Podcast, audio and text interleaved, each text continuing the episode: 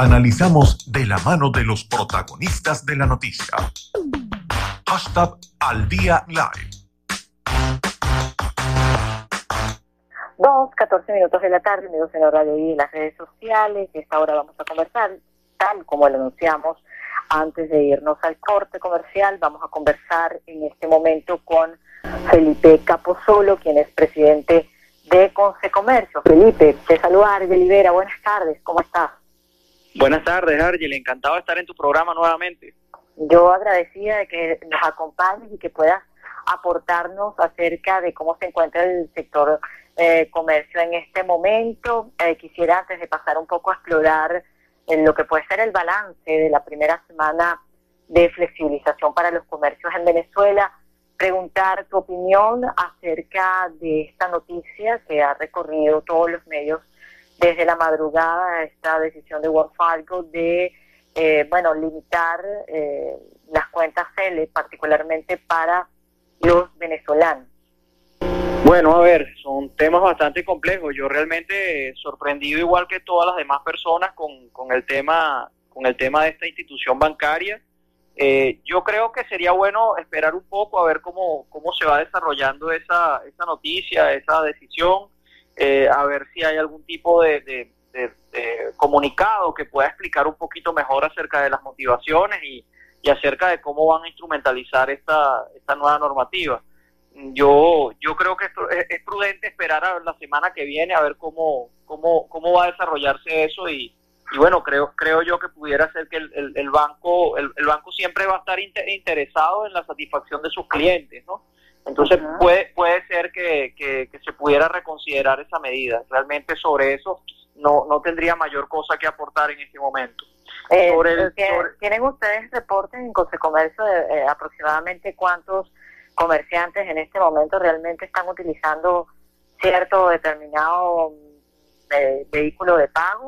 Sí, eh, eh, eh, a raíz de todos los problemas que hubo el año pasado con la dificultad que había para, para poder pagar, es decir, los problemas con los medios de pago, pues por supuesto que las soluciones disponibles explotaron de una manera, de una manera importante y tú tienes hoy en día en un comercio, puedes pagar en bolívares, puedes pagar en divisas, en, en, en euros, en dólares, puedes pagar inclusive algunos comercios te aceptan criptomonedas algunas más que otras, y eh, es indudable es indudable que eh, el, uso del, del CEL, del Quick Pay, de, todas estas herramientas de pago instantáneo, envío de dinero instantáneo, eh, son, son utilizadas por varios, por muchos comercios. Principalmente debemos incluir allí que las cadenas de supermercados estaban utilizando, estaban aceptando pues medidas de pago instantáneo, de envío de dinero, para facilitar eh, el medio de pago en el checkout de, los de los supermercados. Eh, insisto, habrá que, habrá que ver cómo se desarrolla esa medida porque obviamente hay una cantidad de, de, afectados importantes y esto puede pudiera determinar una nueva limitación allá las, tantas que ya que ya tenemos. Eh, por lo que tiene que ver con el comercio de esta primera semana de, actividad comercial eh, bueno, te puedo decir que ha sido una semana sumamente movida y, agotadora desde el de vista de agenda. Eh, la semana comenzó muy temprano, comenzó el domingo.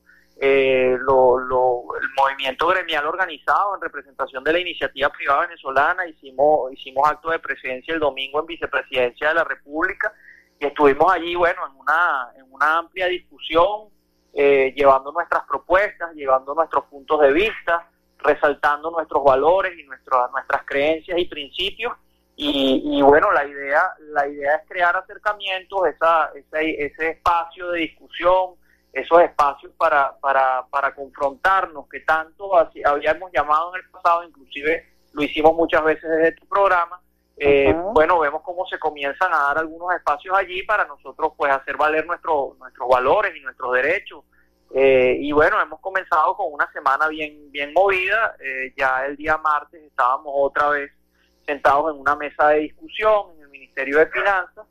Y, bueno, el, saldo que yo te puedo dar de esto es que Consecomercio ha estado proponiendo uno, unas medidas de, de, fondo importantes desde el punto de vista tributario. Nosotros estamos sosteniendo que el IVA debe llevarse a base mensual, Inclusive llegamos a proponer que se pueda bajar el IVA por dos puntos, eh, llevarlo de 16 a 14. Eh, eh, estuvimos hablando acerca de que no tenía mucho sentido seguir teniendo un universo tan grande de agentes de retención especial cuando ya muchas de estas empresas que fueron nombradas agentes de retención no existen, no tienen volúmenes de facturación.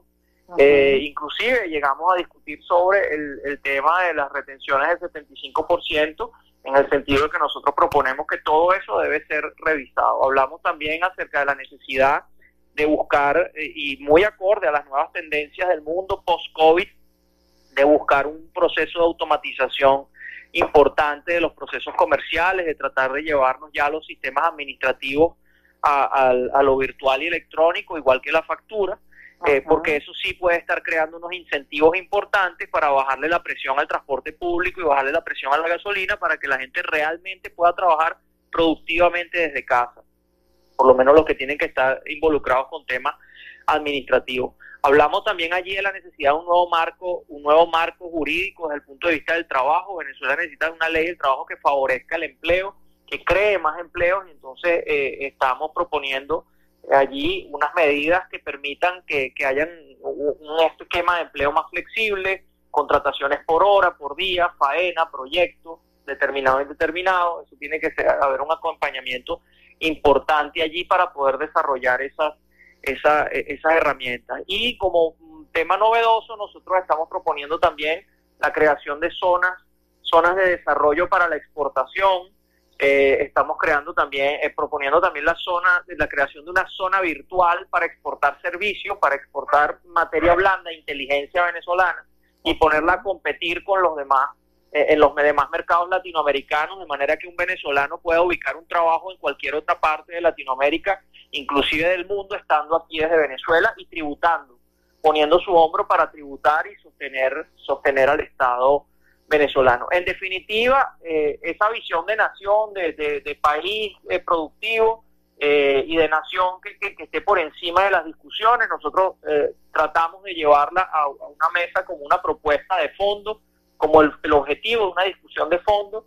Y, bueno, estamos allí con todos los riesgos que implica, con todo, con todo la responsabilidad que implica pero con el mejor ánimo de obtener algunos resultados en, tiempo breve. Felipe, de todas estas interesantes propuestas que eh, tú has comentado, eh, ¿cuál sientes que es eh, como la más prioritaria de aplicar en este momento? Además, la que tú, de acuerdo a lo percibido a la respuesta que pueden haber recibido en Consecomercio, tiene mayor posibilidad de que pueda ser implementada en los próximos días. Bueno, mira, todo lo que tiene que ver con la parte fiscal que castiga el flujo de caja, es decir, la disponibilidad de efectivo de las empresas, que las limita de facturar determinado día de la semana y que, y que, y que pone trabas y genera costos, pues toda esa parte es importante porque estamos en momentos donde cada centavo, cada centavo cuenta, pues hay que estar juntando para cumplir obligaciones y eso es fundamental. Por el otro lado, todo el desarrollo y todo, todo el, avance que nosotros podamos tener en Venezuela eh, a partir de la semana que viene depende mucho también de mejorar eh, eh, el, hilo el hilo transversal que nos une a todos en este momento, que es el tema de la, de la gasolina, que es lo que está en tope de mente. Mientras la gente esté en una cola para poner gasolina inclusive al nuevo precio, al nuevo precio que fue anunciado de, cero, de, de, 50 céntimos de, de dólar, eh, eh, mientras la gente esté todavía en este esquema de colas, no vamos a poder reactivar la economía. Eh, sería favorable que se lograra estabilizar este tema de la gasolina porque lo que está, lo que lo que hemos hablado, lo, hemos escuchado de parte de las autoridades y nosotros también lo promovemos es que precisamente este ingreso de la gasolina permita una función distributiva para los más necesitados, permita generar subsidios directos a aquellas personas que tienen, digamos, dificultades con el transporte y otras tantas dificultades pero si definitivamente no entramos en una normalidad en ese sentido, pues eh, va a ser realmente muy difícil. Por supuesto, eh, también hemos visto como en algunas zonas del país, principalmente Maracaibo, han habido unos, un repunte importante del, tema eh, COVID, pero bueno, nos fue explicado también que, obedece a, casos importados, a situaciones puntuales muy particulares. Eh, uno de los puntos resaltantes que nosotros queremos dejar claro, no solamente frente a las autoridades, sino frente a la, opinión pública, es que no hay correlación directa entre la actividad comercial, volver al trabajo, no solamente en el comercio, en la industria, en la agricultura, no hay correlación directa con que eso vaya a aumentar los casos de COVID. es muy importante y soy muy serio y muy responsable en decirlo, no, no hay correlación directa, es, decir, volver al trabajo y prender el, aparato productivo venezolano no nos va a generar más casos de, de, COVID. Y allí tenemos el ejemplo de cómo lo han hecho la industria de alimentos, los canales de alimentos, los comercializadores de alimentos, igualmente para medicamentos. Eh, todo el sector telecomunicaciones lo ha hecho bien, lo ha hecho muy bien. Eh, la red médico asistencial lo ha hecho muy bien y realmente los casos que se han presentado en ese sentido han sido muy, pero muy pocos. en ese momento respeto los protocolos, ¿no? Sí, por supuesto, es importantísimo respetar los protocolos desde, desde el inicio de la semana prácticamente que tuve oportunidad de intervenir en radio. Hemos estado resaltando la necesidad de seguir las cuatro, las cuatro eh, recomendaciones fundamentales que está dando Comercio, como son el control de aforo, es importantísimo controlar la cantidad de personas que hace uso de un mismo espacio al mismo tiempo, eh, esto nos lleva a tener que cumplir también la segunda premisa, que es la, distancia reglamentaria. Eh, si se puede, tengamos dos metros entre personas, lo mínimo un metro y medio. Eh, por supuesto, usar los implementos de seguridad donde se pueda tomar temperatura, que se tome la temperatura, donde, se, donde sea necesario usar guantes, utilizarlos. Y por supuesto, para todos, absolutamente todas las personas, hacer uso del tapaboca. Por último, las medidas de higiene eh, como son limpieza, de, lavado de manos y lavado constante de superficies. Entonces esas cuatro medidas eh, son transversales a todas las actividades empresariales, sobre todo el comercio, y al final van a redundar en mayor calidad de servicio, se va a ver beneficiado el, el, consumidor. Pero bueno, para que todo esto salga bien y englobe bien, necesitamos las condiciones marco, que al final son responsabilidades del Estado. Necesitamos tener agua, necesitamos tener eh, energía eléctrica, necesitamos un suministro de combustible estable porque está visto ya que el precio es el precio eh, internacional, eh, lo cual amerita que entonces nos pongamos a trabajar mucho más duro para poder afrontar ese nuevo costo eh, y, y, y, por supuesto una política monetaria consona, ¿no? Consona, porque uno de los grandes reclamos que nosotros hicimos, y esto quiero ser bien serio también diciéndolo, nosotros nosotros reclamamos de por qué, porque en Venezuela se hacen emisiones de dinero sin respaldo y luego se, se responsabiliza al comerciante. Entonces fuimos bastante claros y categóricos eh, eh, resaltando que eh, hay que tener una política monetaria bien, bien acorde a los nuevos tiempos, que busque la estabilidad, que no, que no tienda a sobrevaluar la, moneda tampoco para, para no generar importaciones innecesarias. Tampoco podemos andar eh, emitiendo, haciendo emisiones de dinero que van a generar una devaluación o maxi devaluaciones como las que hemos vivido. Eh, es importante ahora ya buscar la estabilidad de la moneda eh, y, tener, y tener una política bien, bien constante, bien constante con, con eso y, no responsabilizar a, sectores de la, de la vida nacional de lo que es responsabilidad del Estado.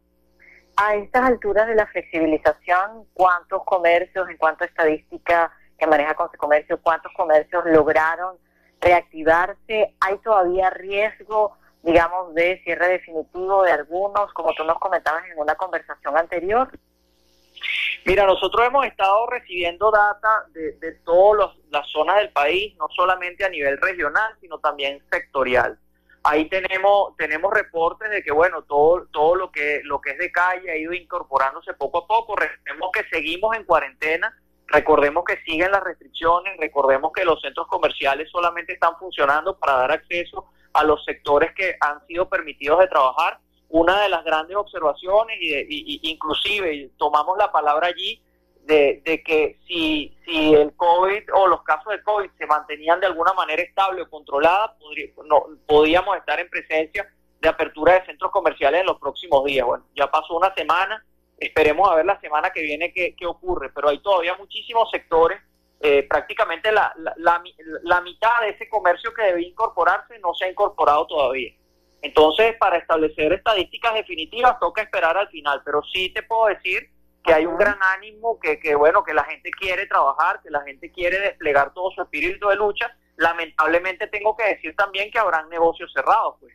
Habrán negocios cerrados, habrán empresas cerradas, habrán, habrán lamentablemente eh, funciones productivas que no podrán seguir. Y miremos alrededor, miremos lo que está pasando en Latinoamérica, miremos lo que pasó con las aerolíneas. Aerolíneas que parecían eh, sumamente eh, fuertes y, gigantescas y bueno, están en capítulo 11. Y, eso lamentablemente con algunos negocios puede pasar en Venezuela. los micronegocios tienen mucha flexibilidad y tienen muchas posibilidades de moverse lateralmente y de cambiar de ramo y de irse a lo electrónico. Es, indeseable que se vayan a la informalidad, es poco recomendable que se, que, que, que, que se vayan a ese lado, pero bueno, es una manera de subsistencia. Eh, lo deseable para el futuro es volver a traerlos al tema de la formalidad. Lo deseable para el futuro es que todo emprendedor busque la empresarialidad, porque si algo es seguro es que vamos a necesitar muchos hombros para sostener a la nación eh, y yo insisto, y, insistimos en esto, eh, debemos tener una visión de Venezuela ya más eh, post-petrolera, más centrada en la gente, donde la gente y, la, y el intelecto y la, y, la materia gris de la gente sea el nuevo, el nuevo oro que nos impulse. por eso hacemos propuestas novedosas como la de la exportación de servicios y como la de, de tener la confianza de que tenemos gente para competir con cualquier eh, trabajador de Colombia, Ecuador o cualquiera de los países andinos, vecinos e inclusive latinoamericanos. Dentro de todo esto, el escenario de financiación hacia el sector comercio también ustedes lo están manejando. Eh, ¿Hay algún porcentaje que tú pudieras indicarme de aproximadamente cuánto se requeriría de apoyo en financiamiento al sector comercio venezolano para poder eh, recapitular tantos proyectos y echar a andar luego de no solamente de la situación de la pandemia, sino además todo lo que se viene arrastrando por la situación de la economía venezolana. Bueno, mira, eh, eh, uno de los resultados de, los resultados de, la reunión en, el Ministerio de Finanzas con las autoridades fue la creación de, una mesa para, para hablar de la parte fiscal y crediticia eh, y se va a crear pues también una mesa para que va a tratar el tema de, de, comercio de comercio exterior entre otras. Entonces eh, allí bueno vamos a tratar de, de proponer eh, que se implementen medidas dinamizadoras de la economía para nosotros es fundamental desde con su comercio potenciar el mercado interno estimular el consumo eh, por supuesto, el financiamiento, el financiamiento es, la piedra angular o es el acelerador de que todas las cosas ocurran más rápido o definitivamente más lento. Pero no podemos llamarnos engaños, ¿no? Tenemos que saber dónde estamos pisando, tenemos que entender bien cuál es la situación que nosotros estamos viviendo en Venezuela. Lamentablemente, por, por las políticas públicas de los últimos años en materia económica, eh, COVID llega a Venezuela en un momento en que ya teníamos siete años de recesión, más de dos años de hiperinflación, eh, hemos perdido en los últimos cinco años el 66% de nuestro, de nuestro tejido, de nuestro tejido económico, es decir, estamos muy debilitados cuando llega COVID y COVID ha sido una suerte de estocada que nos ha terminado de tender en la lona. Entonces, ¿cuál es el resultado? El resultado es que lamentablemente eh, tenemos a la población en, estado precario a nivel financiero, tenemos a las empresas totalmente incapacitadas de generar recursos y de, y de tener capital de trabajo operativo y por supuesto, es una realidad que el Estado está limitado, eh, porque el Estado en este momento no, no tiene la, la fluidez monetaria que, que, tenía en otros momentos, y tal vez uno de los, de los, de los eh, incentivos o, de los coadyuvantes para querer acercarse a los gremios y a la iniciativa privada es tal vez, tiene mucho que ver tal vez esas limitaciones financieras. Entonces, bueno, eso te hace a lo mejor eh, conectarte a tierra y pisar pisar firme y entender que bueno que la comunicación y la incorporación de todos los sectores respetando diferencias eh, podría ser una buena fórmula de país para el futuro. Ya tenemos que culminar la entrevista, Felipe. ¿Algún mensaje particular eh, que quieras dar a esta etapa de la flexibilización? Sí, eh, esta etapa va a desnudar, va a desnudar muchas carencias que tenemos, va a desnudar muchas dificultades estructurales que tenemos a nivel social, va a desnudar las brechas, el COVID va a dejar una secuela importante porque se va a marcar más la, la, riqueza, se va a diferenciar mucho más de la pobreza en nuestro país. Y yo lo que quiero hacer es un llamado a todos los venezolanos a que nos pongamos aguja e hilo, a cerrar esas brechas, a coser esas diferencias, porque necesitamos un país amalgamado, necesitamos un país unido, necesitamos un país realmente eh, más igual para poder afrontar los retos del futuro. Se nos vienen retos muy duros, hace falta mucho trabajo, por eso es que necesitamos eh, potenciar nuestro espíritu de lucha. Eh, debemos como venezolanos tener la máxima fe eh, para desplegar la máxima fortaleza y, no podemos perder nunca la esperanza. Esperanza porque somos buenos y nos merecemos un futuro de calidad y nos merecemos el mejor futuro del mundo y nos merecemos el mejor país del mundo. Pero en este momento nos toca trabajar muy duro. Nos nos ha puesto el destino una prueba durísima y tenemos que superarla todos juntos y hacemos falta absolutamente todos para poder eh, avanzar y para poder salir de este atasco y para poder salir de este, de este hoyo donde nos encontramos metidos en este momento. Así que pensemos en el futuro, no, no, no de manera voluntarista, sino como, como una proyección, como un ejercicio de arquitectura del futuro soñado que queremos tener. Gracias, Felipe, por habernos acompañado. Muchísimas gracias, Argel. Amigos de Honor Radio de las redes sociales, era Felipe Caposolo, quien es presidente de Conce Comercio, con quien estábamos conversando.